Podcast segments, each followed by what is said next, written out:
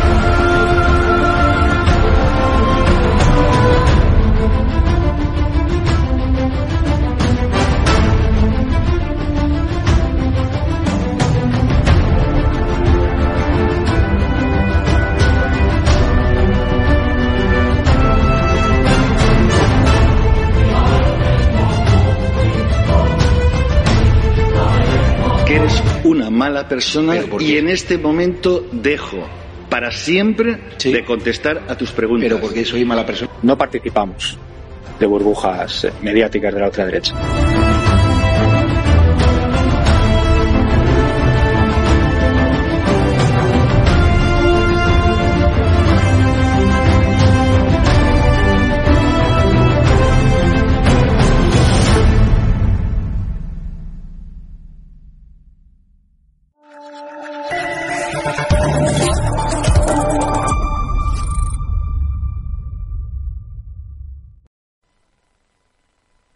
Buenas noches, espectadores de EDA TV y de Informa Radio.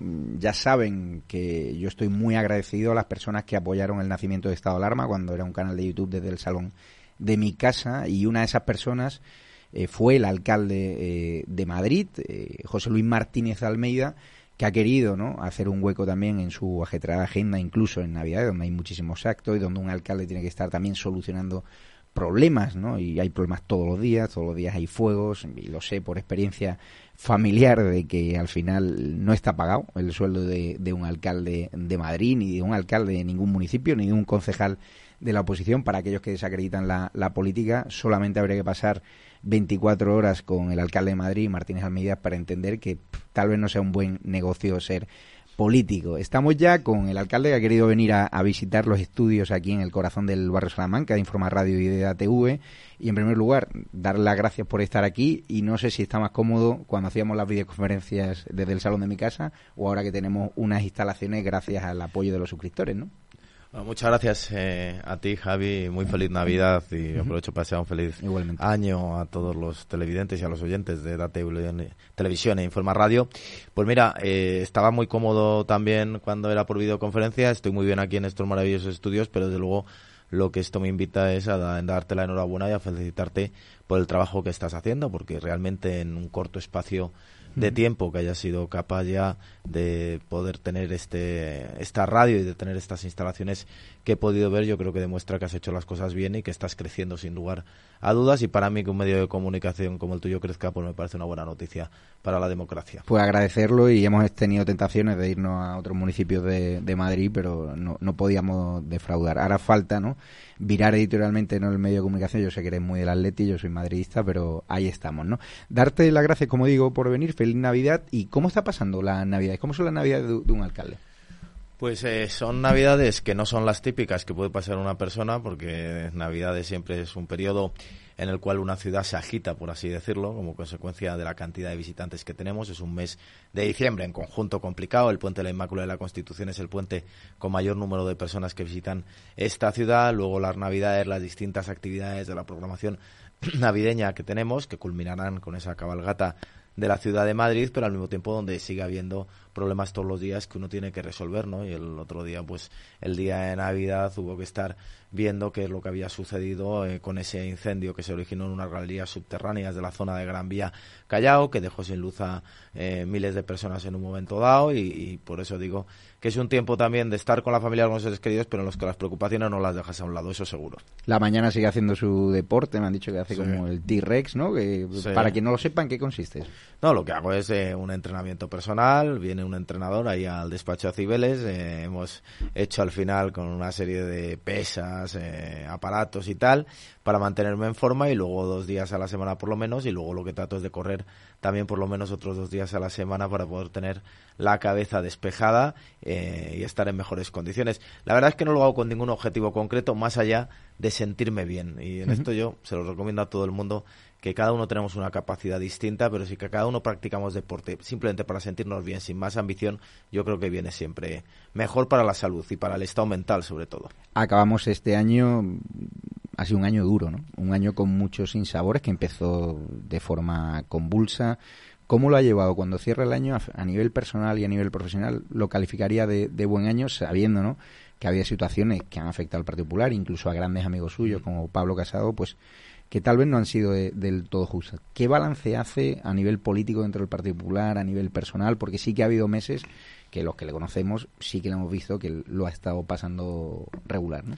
Ha sido un año muy complicado, eso no lo puedo negar, ha sido un año muy complicado a nivel personal, a nivel político, todo el mundo sabe lo que pasó en el Partido Popular, lo que sucedió con la anterior dirección eh, nacional y en el fondo Madrid fue el epicentro y yo estaba aquí, y por tanto también eh, tengo que asumir desde luego que es lo que sucedió. Es cierto que creo que la solución ha sido la mejor, es decir, yo creo que en estos momentos nadie pensaba que el Partido Popular después de esa eh, implosión, porque no fue una explosión, fue una implosión interna estuviera en estos momentos en la situación en la que nos encontramos, con posibilidades reales de ganar las próximas elecciones generales, muy bien posicionado para las elecciones municipales y autonómicas, con un gran presidente nacional como Alberto Núñez Fijo, con una gran presidenta regional como Isabel Díaz Ayuso, pero esto no quiere decir que no fueran momentos complicados. También estuvo, no se puede ocultar, el tema de las mascarillas, que yo creo que ya ha quedado claro que no hay ningún tipo de imputado por parte del ayuntamiento, ni que en el ayuntamiento se cometió ninguna irregularidad, pero que sin embargo los medios, eh, en este caso y fundamentalmente el gobierno, lo utilizaron creo que de forma artera para ir contra el ayuntamiento de Madrid y para desviar la atención de sus propios casos, estos sí, de corrupción que están en un juzgado en Madrid donde los tres principales altos cargos de Pedro Sánchez de compra de material sanitario está imputado en este momento, no con el ayuntamiento de Madrid. Pero al final lo que digo, y no es por ser pragmático, que se aprende de lo bueno y de lo malo. Y te lo digo de otra manera. Eh, al final yo creo que ya he aprendido, ya he estado en la mejor de las situaciones en política eh, y he estado en de las peores situaciones que uno puede pasar en política. Y lo que tiene que saber es no dejarse llevar ni por los momentos altos ni por los momentos malos, lo que tienes que mantener la estabilidad, ser fiel a uno mismo, aunque a veces sea difícil eh, de explicar, pero ser fiel a uno mismo y esa es la lección que yo he aprendido. Se nota que es de, del Atleti, ¿no? Pues espíritu de supervivencia, resiliencia, pero no sé si ha compartido últimamente alguna reflexión con Pablo Casado, si ha podido hablar con usted, porque yo que le conozco sé que al final fue una situación dramática, una persona lo tenía todo, además fue una persona que le apoyó, es decir, cuando nadie daba un duro por mm. usted o muy poquitos. Mm. No sé qué conversación han podido mantener, si es que la han mantenido, o qué consejo le ha dado, ¿no? Como cuando usted lo ha dicho, eh, esta situación fue muy complicada desde el punto de vista personal y desde el punto de vista eh, político. Creo que Pablo Casado ha optado por abandonar totalmente la primera línea. Yo creo que además eh, lo ha hecho bien, es decir, reenfocarse completamente. Yo creo que hay que respetar eh, ese olvido que él pretende, por así decirlo, entiéndaseme lo de olvido de la política y yo en ese sentido, bueno, fue publicado el otro día que coincidimos en un sitio y estuvimos, nos saludamos y estuvimos hablando, pero desde luego lo que no hablamos es de política si tuviese que volver, ¿no? viendo cómo transcurrieron los hechos, eh, ¿cambiaría algo en cómo se gestionaron? Porque al final usted se vio envuelto también en una pelea ¿no? entre Pablo Casado, Díaz Ayuso, entre amigos suyos, ¿no? Al final también desde el entorno de Casado se le acusaba a usted de haber pedido a la dirección del PP de equilibrar ¿no? ese poder, de poner coto a Isabel Díaz Ayuso. O sea, se, ha escrito, se han escrito ríos de tinta, pero ¿qué ha aprendido toda esa situación? Que fui parte del problema, pero no fui parte de la solución.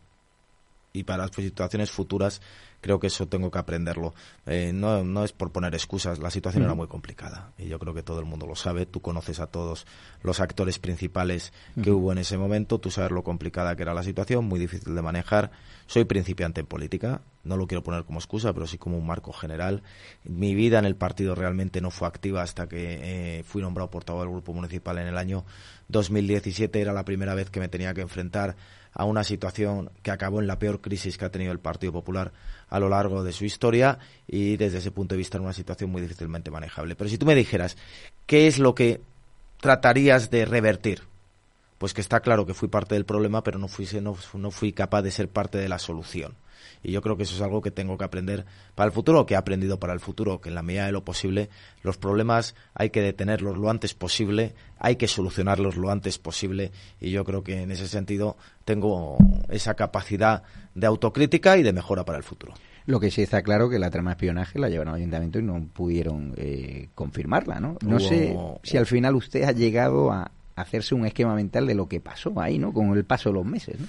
Pues hubo una comisión de investigación y en la que además eh, nosotros dijimos aquí, eh, barra libre, digamos, en el buen sentido de la palabra, toda la documentación, todo lo que haya que hacer, porque somos los primeros interesados en despejar que se haya podido producir cualquier intento de investigación de Isabel Díaz Ayuso y sus familiares a través del Ayuntamiento de Madrid. Y en ese sentido es que no hubo nada, es decir, no hubo, por supuesto, dinero público, no hubo, por supuesto, encargo ni formal ni informal de a cargo del Ayuntamiento de Madrid eh, en ese sentido y, por tanto, yo desde ese punto de vista estoy muy tranquilo porque el Ayuntamiento no se ha podido probar porque no pasó que hubiera ningún tipo de espionaje. Ahora intentan también meterle el miedo al cuerpo, de si van a aparecer una serie de vídeos, que si el entorno del que llama Aguirre Chiquilicuatre, eh, Carromero, lo va a filtrar. Es decir, usted vive tranquilo, porque es cierto que ese voz popular está, está corriendo por los grupos de WhatsApp, va a salir un vídeo del alcalde.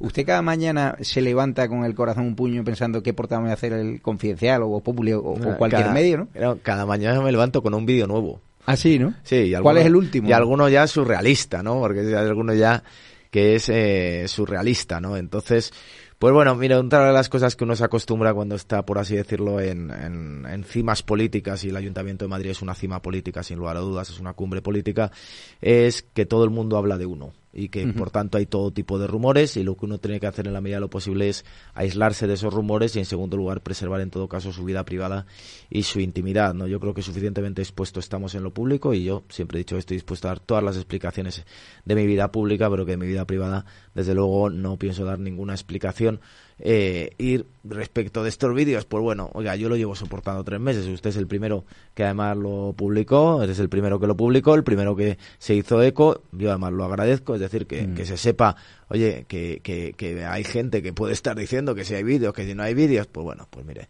yo digo lo mismo, a mí la gente me juzgará por lo que yo he sido capaz de hacer como alcalde del Ayuntamiento de Madrid y eso es por lo que yo me voy a guiar. Claro, porque al final hablan del vídeo, pero no creo que sea el vídeo algo que no hayamos hecho ninguno en una reunión de amigos, ¿no? Bueno, es que yo creo que si el problema está en que si hay un vídeo, que si te has tomado una copa, no te has tomado una copa, que si estás con un amigo, que es lo que dicen que hay, pues ya está. ¿eh? Y preguntaros, en la relación con Isabel Díaz Ayuso, que fue la otra parte en ese conflicto bestial, usted tenía una muy buena relación de amistad y creo que la siguen teniendo. ¿Por qué hay personas interesadas en seguir enfrentando el, enfrentando las dos partes, ¿no? Es decir, que si usted le lleva, eh, se lleva mal con Isabel, que si Isabel le ha depreciado a la hora de repartir los cargos en el nuevo PP de Madrid, al no meter a, personas de, su confianza, ¿por qué ese interés en dividirlos? Es que más, eh, yo siempre digo que eh, me están pidiendo que explique lo obvio, y lo obvio es que me llevo bien con Isabel Díaz Ayuso. Respecto al partido, ya me acuerdo además de esa polémica, pero, pero si Isabel Díaz Ayuso me pidió nombres, si hay una vicesecretaria general que es del Ayuntamiento de Madrid, hay varios secretarios de área que son del Ayuntamiento de Madrid, eh, hay miembros del Comité Ejecutivo eh, Regional, quiero decir, eh, que miren otras épocas del Partido Popular de la Comunidad de Madrid, donde el ayuntamiento sí que no tenía una representación. Con Isabel Díaz Ayuso hay una representación e interlocución, pero sí, he estado ya en siete u ocho municipios de la Comunidad de Madrid, porque desde la dirección regional, con Alfonso Serrano, con la propia presidenta que me lo dijo, oye, te vamos a pasear por los municipios de Madrid que tienes que echar una mano a todos nuestros candidatos. Me piden que explique lo obvio, pero yo ya digo, vamos a ver, todos nos acordamos de que entre ayuntamiento y comunidad las relaciones no suelen ser fáciles y hay periodos en los que han sido especialmente difíciles. Que me digan alguna polémica que ha habido entre ayuntamiento y comunidad a lo largo de esta legislatura, alguna controversia que ha habido que no se haya resuelto, y eso solo obedece a una cosa, o que si no hay una buena sintonía entre la presidenta y el alcalde, es imposible que pueda pasar eso. Si no hay una buena sintonía, una afinidad, una relación personal y política, es imposible que eso pueda pasar. Pero claro, me piden que explique lo obvio. Entonces, pues bueno, yo me limito a decir eso. Creo que nunca ha habido menos enfrentamientos entre ayuntamiento y comunidad, si es que los ha habido, que yo creo desde luego que la relación es buena porque siempre lo ha sido. Es que quien nos haya visto, Isabel y a mí, cuando éramos candidatos, con la que nos caía los insultos, las descalificaciones, especialmente a ella, que la decían de todo, como la siguen diciendo de todo quien nos haya visto sufrir lo que hemos sufrido, para poder ser alcalde y presidenta, para poder luego gestionar toda la pandemia, para poder estar Madrid en la situación en la que está. Pues bueno, hay que explicar lo obvio. Luego están los interesados también en vertir la, noticia, ¿no? De que todavía no va a ser usted el candidato, ¿no? Al Ayuntamiento de Madrid. ¿Cómo es su relación eh, con Feijó? Por ejemplo, ¿tiene una relación incluso más fluida que con el antiguo presidente del Partido Popular, Pablo Casado? O sea, por siempre hablan de que si Feijó es más distante que Pablo. ¿Cuál es su relación? No, tengo una buena relación con el presidente nacional, con Alberto Núñez Feijóo, como tenía una buena relación, por cierto, con, con Pablo Casado. Entonces yo tengo una relación de confianza con él, al cual le agradezco, entre otras cosas, que haya dicho ya varias veces en público eh, que Almeida va a ser el candidato que va a obtener una mayoría muy amplia en el Ayuntamiento de Madrid. Es decir, es que lo ha dicho en numerosas ocasiones. Eh, ya está dicho que la proclamación de candidatos va a ser formalmente, si no me equivoco, el fin de semana del 21 al 22 de enero y por tanto yo en ese sentido estoy tranquilo, pero estoy tranquilo desde hace mucho tiempo porque es que tanto Isabel Díaz Ayuso como Alberto Núñez Feijóo lo dijeron. Yo creo que a mis adversarios políticos eh, les pone un tanto nerviosos a lo mejor ya que se produzca la confirmación oficial. Pero bueno, eh, lo que sí le puedo decir es que yo tengo una buena relación con Alberto Núñez eh, Feijó, que, tenemos contacto. Mañana mismo, por cierto, vamos a ir a Mercamadrid. A las 6 de la mañana vamos a estar allí eh, a enseñarle al presidente Feijó lo que es Mercamadrid, que es uno de los grandes símbolos y uno de los grandes motores de la ciudad de Madrid. Y yo, por supuesto, pues a su disposición siempre para lo que haga falta. ¿Es más fluida la relación con Feijó con Begoña Villacís? No, con Begoña tengo una muy buena relación. ¿Desde cuándo no hablan? Con Begoña, con, Begoña, pues con Begoña, fíjate, Begoña, eh, porque han pasado ahora las fiestas, pero estuvimos el viernes pasado juntos. O sea, tenemos una. Yo digo que tenemos afecto personal, desde luego, porque llevamos ocho años juntos en el ayuntamiento, y una muy buena sintonía de gobierno, sin duda, porque con todo lo que hemos pasado en esta legislatura, un gobierno de coalición como ha sido este, no hubiera funcionado si no hubiera habido una buena sintonía para gobernar la ciudad de Madrid entre Begoña y yo. ¿Hay una oferta eh, formal a Begoña Villacís para formar parte del Partido Popular, una candidatura unida que evite ¿no? el riesgo de que la izquierda pueda gobernar por la fragmentación o porque esos votos de ciudadanos no superan el 5%? Que Begoña Villacís ha dicho en múltiples ocasiones que no vendría en una candidatura del Partido Popular y específicamente en una candidatura conmigo al Ayuntamiento de Madrid.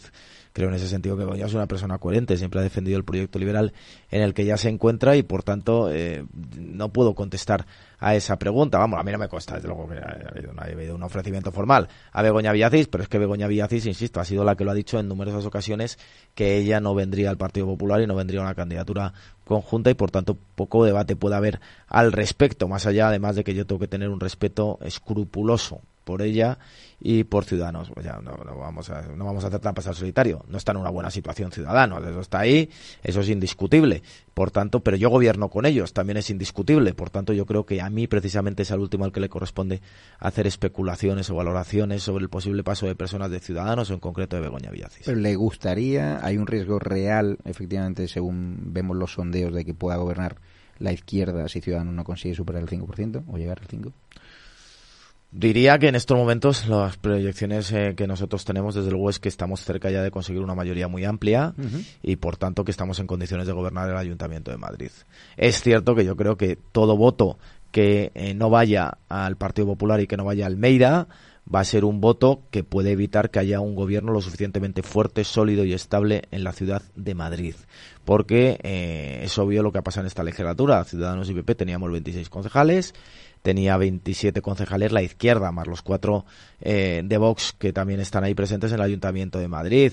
Yo creo que lo que nos piden en estos momentos la gente son gobiernos fuertes, estables y con proyectos identificables y reconocibles. Y por eso digo que el voto, en ese sentido, útil, no solo porque tenemos las mejores políticas, sino para también tener un gobierno sólido y estable, será el del Partido Popular en la ciudad de Madrid, en la Comunidad de Madrid, por supuesto. ¿Y qué le decimos a los seguidores Vox que, por ejemplo, nos llaman o nos escriben mensajes diciendo que usted no ha cumplido ¿no? lo de Madrid Central, revertirlo? Pues les diría eh, que si seguro que ellos o alguno al menos lo recuerdan. ¿Cuál fue mi primera decisión como alcalde? La moratoria de Madrid Central. Aplicamos una moratoria de Madrid Central. Al día siguiente, en una medida cautelarísima, inaudita parte, un juzgado nos tumbó esa moratoria. Y esto luego fue confirmado por el Tribunal Superior de Justicia de Madrid. Quiere decir que nosotros aplicamos una moratoria para suspender Madrid Central y la justicia nos dijo que no, que no podíamos suspender con carácter general Madrid Central. Esto, por cierto, se ve confirmado por la sentencia del Tribunal de Justicia de la Unión Europea que condena a Madrid por incumplimiento de su normativa en materia de calidad del aire que es de la semana pasada. En segundo lugar, hay una ley de cambio climático del gobierno de España que dice que no pueden adoptarse medidas regresivas en zonas de bajas emisiones. Eh, por eso yo digo una cosa, si Javier Ortega promete acabar con Madrid Central, le está mintiendo a los maileños y no les está diciendo la verdad en este momento. Porque yo lo intenté con esa moratoria y los tribunales me dijeron que no podía suspender la eficacia de Madrid Central. Y luego se aprobó esa ley de cambio climático que dice que no se pueden adoptar medidas regresivas de zonas de bajas emisiones. Ante eso, ¿qué es lo que hicimos? Aparte de que hay otro tema, y es, es que el alcalde no ha cumplido su promesa. El alcalde tiene 15 de 57 concejales. Y eso lo sabe Javier Ortega Smith. Vamos a sumar los cuatro de Vox. 19 ¿Alguien piensa que con 19 de 57 concejales se puede derogar Madrid Central? Nadie lo piensa, porque no es cierto. Javier Ortega hace depender esto de la decisión exclusiva del alcalde. No, será de los votos que tenga el alcalde en el Pleno del Ayuntamiento de Madrid. Pero, sin embargo, ¿qué es lo que hemos hecho? O sea, nosotros lo que hemos hecho es un planteamiento radicalmente distinto del de la izquierda, por mucho que Javier Ortega me diga que no es cierto.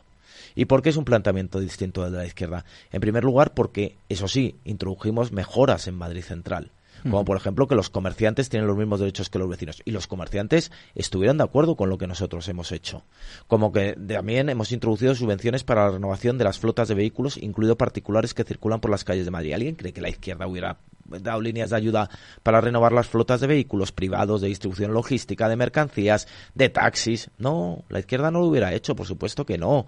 O al mismo tiempo también nosotros damos ayudas para la renovación de las calderas de carbón en la ciudad de Madrid, que tampoco lo hubiera hecho la izquierda. Nosotros al final hemos puesto líneas de transporte público gratuito que circulan por el distrito centro de Madrid para animar a la gente a que vaya al centro de Madrid. Y por cierto, una cosa que también Javier Ortega confunde intencionadamente. Los vehículos B y C pueden entrar al distrito centro. Es cierto que tienen que aparcar en un parking, sin duda, pero pueden entrar. Quien quiere ir a un restaurante, a un cine, a comprar o a ver las luces de Navidad en coche al distrito centro, lo puede hacer siempre que lo meta en un parking. Y para eso lo que hemos hecho es que a, los límites del distrito centro hemos colocado pantallas informativas para que todo el mundo sepa si hay plazas o no hay plazas antes de entrar, para que no les multen. Pero hay gente que no puede pagar esto, un parking. ¿Esto lo hubiera hecho la izquierda? No, esto tampoco lo hubiera hecho la izquierda. Pues por eso ponemos líneas de transporte público gratuita. Sí, Para que el que no pueda pagar, sin embargo, pueda ir al centro de la ciudad y pueda revitalizar. Es decir, frente a lo que dice Javier Ortega, nosotros hemos compatibilizado las políticas que mejoran la calidad del aire con el desarrollo económico. Dicho de otra manera, el año 2022 puede ser el primer año, estamos a cinco días de saberlo, en que Madrid cumple por primera vez la normativa europea en materia de calidad del aire. Por primera vez, desde el año 2008, se dice pronto, un gobierno de centro derecha, no un gobierno de izquierdas. ¿Alguien duda de que Madrid es el motor económico de España? ¿De que la actividad económica de Madrid está ya muy por encima de la de España? No porque nosotros tenemos un modelo de sensatez y de eficacia que combinamos, sí, políticas que mejoren la calidad del aire, por eso vamos a cumplir, y políticas de desarrollo económico. Nosotros no estamos en eso que dice la izquierda de nunca es suficiente y siempre hay que ir un paso más allá, siempre en detrimento de la actividad económica. Pero lo siento, tampoco estamos en el es que no hay que hacer nada, porque esto ya se solucionará. No, lo que hay que hacer es un modelo de sensatez de eficacia. Y eso es lo que hemos hecho. Pero insisto, la crítica principal de Javier Ortega es usted incumplió su promesa adopté una moratoria nada más llegar que suspendía Madrid Central. Los tribunales me la tumbaron. En porque dijeron que no podemos tocar con carácter general ni suspender con carácter general Madrid Central.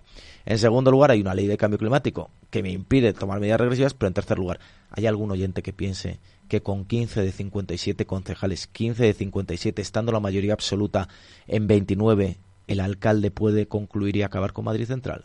Yo creo que todo pero usted habla, por ejemplo, de, la calidad del aire. Usted sabe que el que va a votar a Vox, eh, o el que está decidiendo entre Vox o el Partido Popular, mm, lo de la calidad del aire no le importa demasiado, le importa más al votante a lo mejor de, Más Madrid. ¿Usted es consciente de que puede haber un coste electoral ahí? Pero es que tengo que gobernar para todos. Sí, eso sí. Tengo que gobernar para todos. Y la calidad del aire es importante, porque es cierto que calidad del aire influye sobre la calidad de vida que tenemos en la ciudad de Madrid. Si nosotros queremos crecer como ciudad, lo tenemos que hacer con un modelo de desarrollo económico consolidado que tenemos, muy eficaz que tenemos, que tanto molesta a Pedro Sánchez, pero que sin embargo es muy eficaz, pero lo tenemos que hacer también en calidad de vida. La gente no va a querer venir a Madrid ni vivir en Madrid si no tenemos adecuadas condiciones de calidad de vida y la calidad del aire es una parte muy importante porque es cierto que afecta también a la salud de las personas.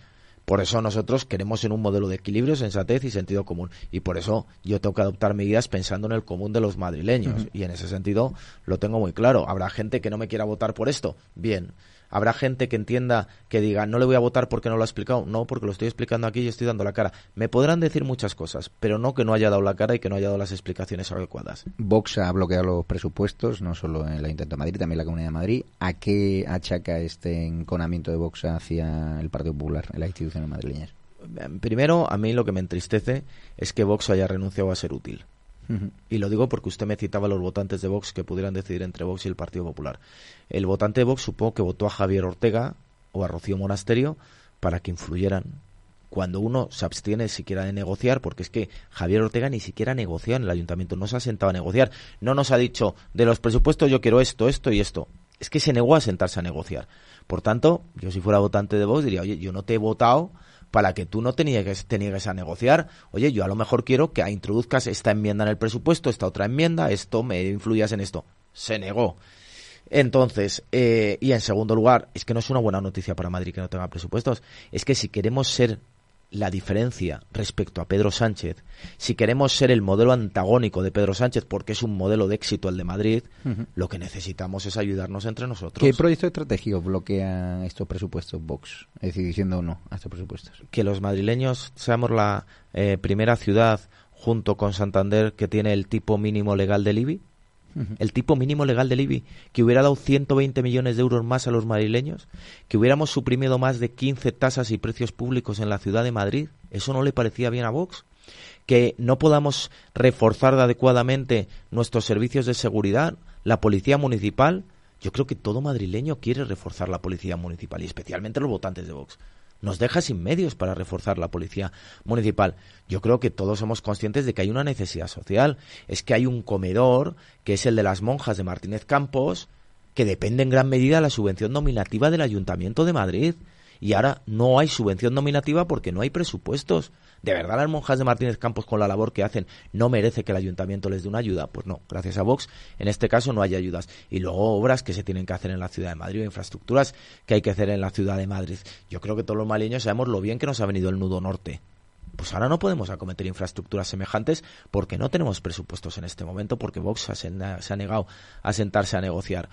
Por eso digo que nos pone en una situación muy difícil, pero es que hoy Vox nos ha tirado abajo la más importante reforma de normas urbanísticas desde la aprobación del Plan General del año 97, que estaba pactada con el sector, con todo el sector urbanístico inmobiliario de la ciudad de Madrid, que por fin habían dicho que estas eran las normas que por fin resolvían los problemas que tenían, que por ejemplo flexibilizaban los usos, regulaban adecuadamente las viviendas de uso turístico, o al mismo tiempo también preveían una flexibilización de los procedimientos administrativos, una aligeración de las, de las cargas burocráticas. No se puede venir por parte de vos a decir que quieren aligerar cargas burocráticas y sin embargo votar no. Pero es que ha habido dos momentos. La aprobación inicial votaron sí, hace unos meses. El texto es el mismo. Hoy han votado no, definitivamente con la izquierda, por cierto.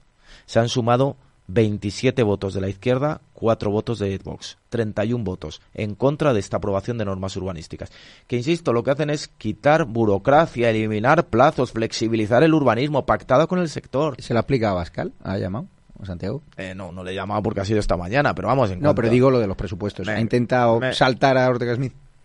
Bueno, no, eso no es eh, una cuestión que se pueda decir, pero en todo caso yo soy muy respetuoso con los partidos y los partidos es Javier Ortega, el portavoz en el Ayuntamiento de Madrid. Yo hice una proclama pública pidiendo a la Dirección Nacional de Vox que por favor interviniera y que por favor le pidiera a Javier que se sentara a negociar no, imposible. Habla de policía local, sí que está habiendo unos problemas de inseguridad. Ha habido una riña tumultuaria donde estaba también Froilán, que hemos conocido mm. estos días, una discoteca de ahí del barrio Salamanca. Eh, se están tomando medidas en Madrid. Yo recuerdo cuando hicimos la campaña en la que nadie apostaba un duro mm. por usted, nos fuimos a Lavapiés, a, pie de calle, con las cámaras de, seguridad. ¿Se está mejorando eh, la seguridad en determinados barrios o es eh, complicado? Pues mire, hablando de Lavapiés, presupuestos. Nosotros para el año que viene teníamos previsto la colocación y ampliación de cámaras en lavapiés. Si no hay presupuestos, va a ser muy difícil que podamos colocar cámaras en lavapiés. ¿Hay algún votante de vos que entienda que no se coloquen cámaras en lavapiés con las necesidades que hay ahí para garantizar la convivencia y la seguridad? Complicado. Vengo ahora de, de la colonia Marconi en Villaverde, que también es un punto complicado, que también hay muchos narcopisos. Y ahí lo que estamos hecho es colocar cámaras este año. Y se han podido colocar porque había presupuestos. Y no sabe usted cómo están los vecinos de la colonia Marconi. Se me han acercado a dar las gracias varios, diciendo ya era hora de que tuviéramos cámaras de seguridad.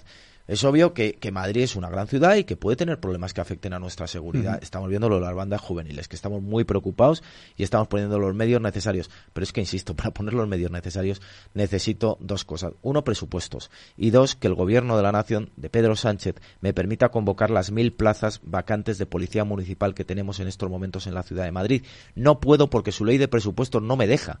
Entonces, yo necesito necesitaría, uno, presupuestos, no los tengo gracias a Vox, dos, que Pedro Sánchez me permita convocar las mil plazas de policías vacantes que tenemos en estos momentos y que por una disposición de la ley de presupuestos no puedo. Acaban de lanzar además un nuevo proyecto de, limpieza, un contrato millonario. ¿Merece Madrid estar más limpia? Madrid merece estar lo limpia que tiene que estar, sin lugar a dudas. Hemos mejorado, pero nunca nos debemos dar por satisfechos. Jamás. Yo cada vez que veo una colilla en el suelo ya no estoy satisfecho. Claro, pues vengo de Oviedo y la verdad que el alcalde bueno, Oviedo, Oviedo, también es la ciudad una maravilla. De España. Oviedo es una de las más limpias de España. No son las mismas características Oviedo que Madrid, eh, obviamente. Pero es cierto que nosotros, porque se hagan una idea a nuestros oyentes, nosotros hemos licitado un nuevo contrato de limpieza que supone un incremento del 40% del presupuesto, que supone más personas y más medios en la calle. Hemos licitado una nueva limpieza, contrato de limpieza de los espacios interbloques de la ciudad de Madrid, es decir, espacios de titularidad pública y privada, pero de uso público. Esto nunca se había hecho en la ciudad de Madrid. Hemos licitado un nuevo contrato de limpieza específicamente dirigido a los grafitis y hemos aprobado una nueva ordenanza de limpieza que tiene importante aumento de las sanciones como consecuencia de conductas incívicas, junto con un nuevo contrato de recogida de residuos con una momento importante. ¿Madrid ha mejorado? Sí. ¿Me doy por satisfecho? Nunca. Mientras yo veo una colilla en el suelo, no me doy por satisfecho con la limpieza en la ciudad de Madrid. Pues ya le quedan claros algunos Pero vecinos que nos llaman. No quiere decir que eh, no vaya a seguir trabajando como tengo que seguir trabajando por mejorarla en todo caso. También hay una vecina que nos llama mucho que se queja de que en el barrio de Chamberí le están todo el día con rodajes de cine y de serie y de anuncio publicitario y que está generando una distorsión ahí en el vecindario. Es cierto, consciente de la realidad. Es cierto que una de las consecuencias de que Madrid sea una de las ciudades de moda en estos momentos en el mundo, y creo que nadie duda de que Madrid es una de las ciudades de moda en el mundo, de la situación que estamos atravesando, es que cada vez atraemos más actividad económica. Y dentro de esa actividad económica, Madrid es un plato ideal cinematográfico por todas las circunstancias y condicionantes que nosotros tenemos. Lo que no puede ser es que se convierta en un enemigo de la calidad de vida de los vecinos. Ahí es donde digo yo que tenemos que encontrar el punto de equilibrio, porque es cierto que no hay mayor campaña promocional precisamente que una buena película sobre Madrid. Yo creo que La Casa de Papel, es un elemento promocional de Madrid brutal, pero tenemos que saber compatibilizarlo y yo desde luego lo que le digo a la vecina es que por favor nos transmita cuáles son esas quejas, que las estudiaremos en el ayuntamiento, porque lo que no puede ser es que perdamos calidad de vida, es decir, tenemos que acompasar nuestro crecimiento y estar de moda a la calidad de vida de todos los vecinos de Madrid. Hija ilustre, Almudena Grandes fue la que le sacó el grupo mixto de izquierdas el año pasado, aunque lo aprobó con la nariz tapada, luego dijo que no se lo merecía. ¿Quién le ha pedido este año el grupo mixto, José Manuel Calvo y compañía, que es colaborador de, de EDATV, para sacar adelante los presupuestos que usted ha dicho por ahí no pasa? Nosotros lo que este año nos pidió eh, José Manuel Calvo, que como le dije una vez, tienes mucho valor tú por ir allí, pero yo creo bueno, yo creo que José Manuel es un buen ejemplo también de lo que tiene que ser un político, ¿no? Que tiene que dar la cara en todos sitios y José Manuel en ese caso da la cara, aunque no tenemos puntos de vista precisamente coincidentes. Pero lo que nos pidió básicamente es una serie de cuestiones, como por ejemplo que paralizáramos la reforma de Azca, Renazca, que yo creo que es un proyecto importantísimo en el corazón empresarial de la ciudad de Madrid en estos momentos, que no acometiéramos esa rebaja histórica del impuesto de bienes inmuebles y para eso nosotros era una línea roja que en ningún caso podíamos pasar, que no hiciéramos esa modificación de normas urbanísticas que desgraciadamente Vox ha votado con la izquierda y no van a salir adelante y que para nosotros eran cuestiones que por supuesto no podíamos pasar por ahí. Mónica García y Más Madrid, Rita Maestre, o sea, ¿usted qué piensa realmente de ellos esto que han tratado de hacernos ver que la sanidad madrileña es la sanidad de Kenia, de Burundi, no sé? que eh, creo que viven absolutamente desconectadas de la realidad. Mónica García vive en un estado de euforia permanente que obedece a que fue la primera fuerza de la izquierda en la Asamblea de Madrid y segunda fuerza en la Comunidad de Madrid. Y le voy a decir el resultado que sacó Mónica García. 24 diputados. 24. Lo que le quiero decir es, oiga, pues que siga en ese estado de euforia incontenible en el que vive Mónica García, porque es la segunda fuerza de la Comunidad de Madrid con 24 diputados, que quiere decir que tiene 41 diputados menos que Isabel Díaz Ayuso. Y que luego Mónica García y Rita Maestre se caracterizan fundamentalmente porque suelen tener una relación incompatible con decir la verdad. Yo lo sufro permanentemente con Rita Maestre y con, y con las cosas que dice, pero habitualmente retuercen la realidad tanto Mónica García como Rita Maestre y lo de la huelga sanitaria creo que es el mejor ejemplo. Si alguien tenía alguna duda, salió ese audio de una enfermera diciendo esto hay que prolongarlo como sea hasta el verano, cuando lo cierto es que para los presupuestos del 2023, aunque no han salido, la sanidad madrileña eran 10.000 millones de euros, 2.500 dedicados a atención primaria, que somos la comunidad autónoma segunda o tercera en lista de espera, que tenemos seis de los 10 mejores hospitales de España, que tenemos tres de los 100 mejores hospitales públicos del mundo. Y claro, al final, cuando hace 15 años dijeron que los madrileños iban a tener que entrar con la tarjeta de crédito en la boca en un hospital público y seguimos teniendo la mejor sanidad pública de España, lo que tienen no es un problema con la sanidad, sino un problema con la realidad. Tanto Mónica como Rita lo que chocan de bruces es con la realidad de los madrileños y sin embargo viven eufóricas, insisto, porque sacó 24 diputados y la presidenta sin embargo sacó 65, 41 más. Bueno, ahora han intentado vendernos que Madrid es una ciudad homófoba donde hay agresiones a ahora, homófoba, racista, machista, fascista todos los istas que se nos ocurran. ¿Sabes lo del nuevo bulo del culo, no? Que un militante de Más Madrid se ha inventado una discoteca que le agredieron por ser gay. Es asombroso. Es asombroso. Yo se lo dije un día a Rita Maestra en el Pleno. Le dije, uno no puede pretender ser alcaldesa de Madrid insultando a los madrileños. Uno no puede pretender ser alcaldesa de Madrid insultando a esta ciudad y diciendo que somos heteropatriarcales, machistas, fascistas, racistas y todo lo que haga. Uno no puede pretender ser alcaldesa de Madrid y avalar una manifestación que cuando el asesinato de, una persona en La Coruña, sin embargo, lo que se decía en esa manifestación, Ayuso fascista, tú eres la siguiente en la lista. Correcto. Eso es lo que se decía en esa manifestación. Por tanto, eh, el problema es que eh, Mónica y Rita no encajan en una ciudad con una mente tan amplia como tenemos en la ciudad de Madrid, con tan acogedora como tenemos en la ciudad de Madrid y siguen insistiendo en una serie de mantras que ya están desterrados afortunadamente hace muchos años, por cierto, gracias a los gobiernos del Partido Popular. Cojo la portada, ya vamos a política nacional del año pasado, justo por esta fecha, un lunes 27 de diciembre, Moncloa frena las leyes sociales claves de Podemos y RC exige resultados ya en la negociación con Sánchez. Ya hemos visto lo que ha pasado con la rebaja del tipo penal de la sedición y estamos leyendo los titulares de los medios que hoy han anunciado al Consejo de Ministros que el Gobierno deja sin IVA los alimentos de primera necesidad y dará 200 euros a las familias con rentas bajas. Estas ayudas sociales, eh, ¿usted lo interpreta como una compra de votos literal de Pedro Sánchez? No, sin duda Pedro Sánchez solo se caracteriza en política por una cuestión que yo no voy a llamar cualidad porque no me parece una cualidad, que es que no tiene ningún tipo de límite ni de escrúpulo para seguir siendo presidente del gobierno. Porque Pedro Sánchez no tiene un proyecto ideológico, tiene un proyecto personal que empieza en Pedro y acaba en Sánchez. Y le es indiferente el daño que está haciendo a la nación, que está haciendo a España y que le está haciendo a los españoles mientras él siga siendo presidente del gobierno. Y por eso, el siguiente paso, que no lo dude nadie, es que habrá referéndum. Lo tienes claro. Sin duda. Antes de las elecciones. Pero sin duda, habrá después. Después habrá referéndum. Después habrá referéndum si él sigue siendo presidente del gobierno. Esperemos que no. Habrá referéndum en Cataluña. Porque dijo que era un delito de rebelión y acaba eliminando la sedición. Porque dijo que no iba a dar los indultos y los dio obsequiosamente. Porque dijo que no iba a tocar la malversación y ahora los independentistas pueden malgastar el dinero de todos y malversarlo para dar un nuevo golpe de Estado. Y por tanto, cuando dice que no va a haber referéndum, habrá referéndum. Cuando dice que no iba a aprobar las leyes sociales, pues ya hemos visto lo que ha habido en la última semana, que ha aprobado la ley trans sin despeinarse lo más mínimo. Por eso, de Pedro Sánchez solo podemos tener una certeza. Hará todo lo posible, todo por mantenerse en el poder, a cualquier coste económico, político, social e institucional para España y los españoles. Debe entrar Griñán en prisión, ya sabe que tiene un, eh, cáncer de, colon y que su compañero Elías Bendodo ha dicho que no lo verían justo, ¿no? por razones médicas. Aquí dos cuestiones, ¿no? En primer lugar, la humanitaria. Yo creo que a nadie le gusta que una persona tenga un cáncer de colon y además con pronóstico grave tenga que ingresar en prisión, pero a mí yo apelo a mi condición de jurista. Ya hay una ley general penitenciaria, un reglamento penitenciario que prevé precisamente este tipo de situaciones y por tanto, aparte de la causa humanitaria, yo creo que lo que habrá es que aplicar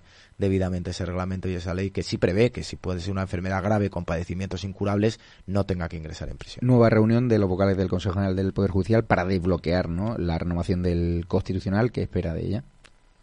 Nada, porque los porque yo creo que en este caso es obvio que les da igual cualquier candidato que se ponga encima de la mesa, o en este caso candidata como María Luisa Segoviano. Parece mentira que el gobierno más feminista de la historia, entre comillas, vete, porque no tenga ninguna duda, de que es el gobierno el que lo veta, no los, no los eh, vocales del Consejo General del Poder Judicial titulados progresistas, es el gobierno el que lo veta el nombramiento de una mujer que además, por cierto, es progresista para ser magistrada del Tribunal Constitucional. Este es el gobierno de Pedro Sánchez. Discurso del rey. ¿Esperaba ese discurso? Hay algunos seguidores que dicen, el rey tiene que ser más, más valiente. ¿Cómo lo interpreto? Lo interpreté muy bien, la verdad. Yo creo que es el jefe del Estado, arbitra y modera el funcionamiento regular de las instituciones, es la piedra angular, la clave de bóveda de nuestra arquitectura institucional. No está siendo puesto en una situación precisamente fácil por parte de este presidente del gobierno y, sin embargo, yo creo que su ejemplo de serenidad y templaza nos debe guiar a todos y, además, yo creo, sinceramente, que en el mensaje del otro día dio claves extraordinariamente interesantes para abordar el mejor futuro de España. ¿Y con su padre qué hacemos? ¿Cuando venga a Madrid le va a recibir? Es que, como ya lo he dicho, yo en eso no me he escondido. Es que a mí no me gustaría que el rey muriera en el exilio. El rey emérito, en este caso, muriera en el exilio. Yo creo que al margen de los comportamientos privados que cada uno tendrá que juzgar, su labor fue extraordinaria para traer la democracia y para nuestra mejor época de paz y prosperidad. Y, por tanto, yo en ese sentido ya he dicho lo que pienso del rey emérito. ¿Cómo ha maltratado eh, Sánchez a Madrid capital en sus presupuestos? En comparación con Barcelona, por ejemplo. Bueno, como nos está maltratando desde que es presidente del gobierno, ¿no? Porque yo creo que no hace nada especial maltratándonos en presupuestos más allá de lo que ya ha hecho a lo largo de todos estos años Pedro Sánchez. Pero vamos, que el gasto per cápita para un barcelonés es el doble que para un madrileño en los presupuestos de Sánchez. Para que nos hagamos una idea, los oyentes hagan una idea, nos imputan como inversión en Madrid, por ejemplo, las encuestas que hace Tezanos en el CIS, que yo creo que ya es, es burla y escarnio, ofensa, que nos imputen a los madrileños el coste de las encuestas que hace Tezanos como inversión para la Comunidad de Madrid o para la ciudad de Madrid. Pero yo pongo un ejemplo, cuando se dieron ayudas para el transporte, eh, durante la pandemia, Barcelona recibió el doble que Madrid. Barcelona tiene la mitad de población que Madrid. Ese es el trato que nos da Pedro Sánchez a los madrileños. ¿Está Madrid más insegura con la ley del solo sí de Irene Montero? Que hoy hemos conocido que ha desoído todos los informes que le advertían de la reducción de pena 128. a violadores. 128. 128 es el número de violadores y agresores sexuales que o bien están en la calle o han visto reducidas sus condenas y van a pasar menos tiempo en prisión. Por supuesto, por supuesto que España en estos momentos es más insegura porque hay un número de personas que debían estar en la cárcel que ahora mismo están en la calle. Es así de sencillo. Y que además, por supuesto, que Irene Montero des desoyó completamente todas las advertencias. Porque Irene. Pero también digo una cosa, insisto, no nos despistemos con Irene Montero, ni nos desviemos con Irene Montero. Yo eh, pongo el ejemplo que a mí es particularmente doloroso. Ni nos, nos despistemos con Arnaldo Tegui. Arnaldo Tegui solo dijo la verdad cuando hace unos días dijo que es que la gobernabilidad de España descansa en todos aquellos que quieren acabar con España. Lo dijo la verdad. O sea, el problema no es ni Junqueras, ni Puigdemont, ni Irene Montero, ni Pablo Iglesias, ni eh, incluso Arnaldo Tegui. El problema se llama Pedro Sánchez. Ese es el verdadero problema. Es decir, Irene Montero no hubiera aprobado la ley del CSI si tuviéramos un presidente del gobierno que se hubiera plantado y hubiera dicho, Irene Montero no hubiera desoído las advertencias si tuviéramos un presidente del gobierno que estuviera ejerciendo su cargo con el interés general de los españoles y no en su interés particular. Por tanto, la ley del CSI no se aprueba por Irene Montero. La ley trans no se aprueba por Irene Montero. Se aprueba por Pedro Sánchez. Que nadie lo dude. Y cuando ve campañas como la del Ministerio de Igualdad, de que Charo está hasta el coño de poner el pollo mientras su marido está viendo el fútbol, ¿usted cree que representa a, la, a las mujeres madrileñas, por ejemplo? Por supuesto que no representa a las mujeres madrileñas, por supuesto que no. Ahora, ¿en qué mundo nos habrán criado y educado todos estos para hacer las campañas de publicidad que hacen? ¿En, qué mundo, por ejemplo, en qué ambiente no se habrán criado? En su casa, por ejemplo, ¿cómo se repartían los papeles? Eh, su padre y su madre. Bueno, en mi casa era muy sencillo. En mi casa es cierto que mi madre cocinaba, pero eh, los chicos nos ocupábamos del resto de tareas domésticas. Incluso cuando jugaba al Atleti, ¿no? Es que cuando jugaba al Atleti, mi madre era la primera que estaba enfrente de la tele. Ah, vale. Entonces llamaban al telepizza. Ah, entonces, entonces, ya no había nada que... No, es que no cenábamos. Los nervios nos impedían cenar. Pero bueno, es que yo he vivido en una familia absolutamente normal. Absolutamente normal. Por cierto, mi madre era ama de casa. Y se sentía muy orgullosa de ser ama de casa, de ser madre de sus seis hijos. No pasaba nada. Y le puedo decir que en mi casa no había machismo de ningún tipo, ni que mi madre se sentía inferior de ninguna manera. Mi madre le gustaba también eh, disfrutar de la vida como a todos, hmm. eh, eh, nos gusta y cada uno tenía sus ocupaciones. Pero ¿en qué ambiente no han debido vivir todos estos para hacer las campañas que hacen? Bueno, me han dicho que esta Navidad ha ligado. Vamos a ver lo que le pasó el otro día en la, en la calle. ¿Qué?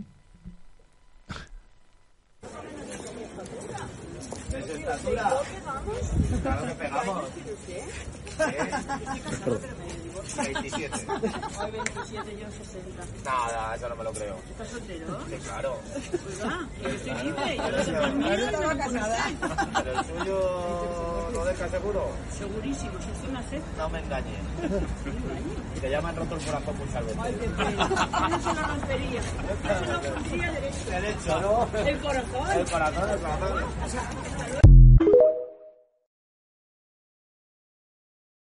Llega el tiempo navideño y ve a sus hermanos, pues entiendo que usted es tío, Sí, ¿no? Y tiene sí, sobrinos sí. y tal. ¿Echa de menos tener una persona a su lado, una pareja, una conciliación de vida familiar normal y tal? Sí, yo siempre lo he dicho además, ¿eh? que desde ese punto de vista, pues sí, a mí me gustaría, la verdad, no puedo negarlo. ¿Y cómo va la- esa señora? ¿Ya ha habido un Esa intercambio de WhatsApp? Esa, esa señora, oye, esa señora estaba casada y me dijo que estaba dispuesta incluso a separarse. ¿Eh? Pero hombre, una familia eh, prefiero formarla sin romper la otra. Pero claro, a nosotros nos escuchan muchas mujeres. ¿Cuál Sí. es su tipo de mujer? Curioso. Mi tipo de mujer es que tenga sentido del humor. Sí, Con que tenga sentido del humor se puede llegar a cualquier sitio. eso es curioso. Por cierto, la No. última la última eh, polémica, la Complutense, que ahora hay un movimiento dentro de la Complutense para no nombrar eh, alumna ilustre a Isabel Díaz Ayuso, la Sí. presidenta de la Comunidad de Madrid. No sé, ¿Qué espera de esa polémica? ¿Crees que realmente el rector se va a echar para atrás? o? Espero que el rector no se eche para atrás porque es de aurora boreal. Vamos a ver, al margen, al margen de lo que uno pueda opinar de Isabel Díaz Ayuso. Que Isabel Díaz Ayuso es un personaje ilustre, un fenómeno político en España y que por tanto eh, tiene todo el merecimiento. Vamos a ver, si Pablo Iglesias es profesor de la Complutense, de verdad, si es que acabáramos en eso, si es que Pablo Iglesias es profesor de la Complutense. Lo que pasa es que es el sectarismo, la revancha que caracteriza desgraciadamente a muy buena parte de la izquierda que sufrimos en estos momentos en España. Y por tanto, eh, yo creo que no debería haber más polémica al respecto de esto. Pero vamos, que Isabel Díaz Ayuso merece ser alumna ilustre, no hay absolutamente ninguna duda. ¿Qué ha pedido o qué va a pedir a los Reyes Magos? ¿Qué le voy a pedir a los Reyes Magos? Una Pues todavía, del si Madrid, te digo ¿no? la verdad, no, no lo he pensado. Pero creo que ya la Champions este año me he quedado sin ella. Ya, eso sí. ¿Y usted pierde muchos votos por ser del Atleti en Madrid? Por ser sincero, ¿se pierden votos? Yo creo que soy sincero. Yo creo que la gente sabe que me gusta el fútbol, sabe que soy muy del Atleti, yo voy de frente eh, y al mismo tiempo, oye, yo no tengo ningún problema en irme con el Madrid a la final de París, estar allí con ellos y en recibirles en Cibeles porque es muy bueno para la ciudad que el Madrid gane títulos. Y entiendo que Simeone ya acaba un ciclo, ¿no? Ya que es sincero hoy. Uf, a mí eso me cuesta mucho decirlo, me cuesta mucho decirlo, la verdad. Yo, mira, ahí pienso que, primero, que cuando no esté se le va a echar mucho de menos, que una losa para el que no venga va a ser precisamente el Cholo y en segundo lugar creo que en cierta manera él ha elegido el momento en el que se tenga que despedir o no se tenga que despedir. Dejémosle que sea él que quiere al Atleti como lo queremos todos, el que pueda decidir cuándo se quiere ir y cuándo no se quiere ir. Pues muchísimas gracias, alcalde de Madrid, Martínez Almeida, siempre con su sentido del humor en estas Navidades. Espero que al menos se coja un par de días libres. No sé Esperemos. si tiene algún plan, Algún par de días libres habrá que tratar de salir de Madrid, sí. Pues darle las gracias y nada, ahora estamos pues bastante conmocionados por lo que está pasando con, con Froilán y con Victoria Federica. No sé si le daría un consejo, así como que le diría a su sobrino si fuese del caso Wow. de Froilán. Pues es que eso es muy complicado, ¿no? ¿Qué se les, qué se les puede decir, no? Pero bueno, básicamente yo creo que lo que hay que decirles es eh, que huyan de los líos. Porque a usted también le gusta bailar, pero nunca se mete el lío. No, trato de no meterme en líos. Yo creo que de los líos hay que tratar de huir, sobre todo de los líos en la noche. Pues desearle toda la suerte del mundo. Gracias por haber venido a los estudios de DATV Informa Radio y aquí estamos para seguir informando. Y he de decir que no ha vetado ninguna pregunta, que no la ha visto de antemano y que las quejas ciudadanas se las hemos puesto totalmente en bandeja y que gracias por, por su apoyo y por defender sobre todo la libertad de expresión en estos micrófonos. Muchas gracias a los espectadores de DATV Informa Radio y que sepa usted que ya estamos sonando en toda la Comunidad de Madrid, con lo cual también le están escuchando a través del transistor. Gracias a vosotros, espero poder volver eh, pronto y sí. de verdad que es una buena noticia que hayas pasado de esa videoconferencia en casa a estos estudios. Yo creo que habla bien de ti y también habla de la necesidad de medios de comunicación en España. Sin duda, y luego ya hablaremos otro día de lo que cuesta, ¿no? El sacrificio sacar adelante una empresa como esta, de la conciliación, ¿no? Que al final Sí. tampoco encuentras una pareja que esté con ganas de adaptar su agenda personal a esto, ¿no? Como quien dice. Pero bueno, un abrazo fuerte y gracias a todos los espectadores por habernos escuchado.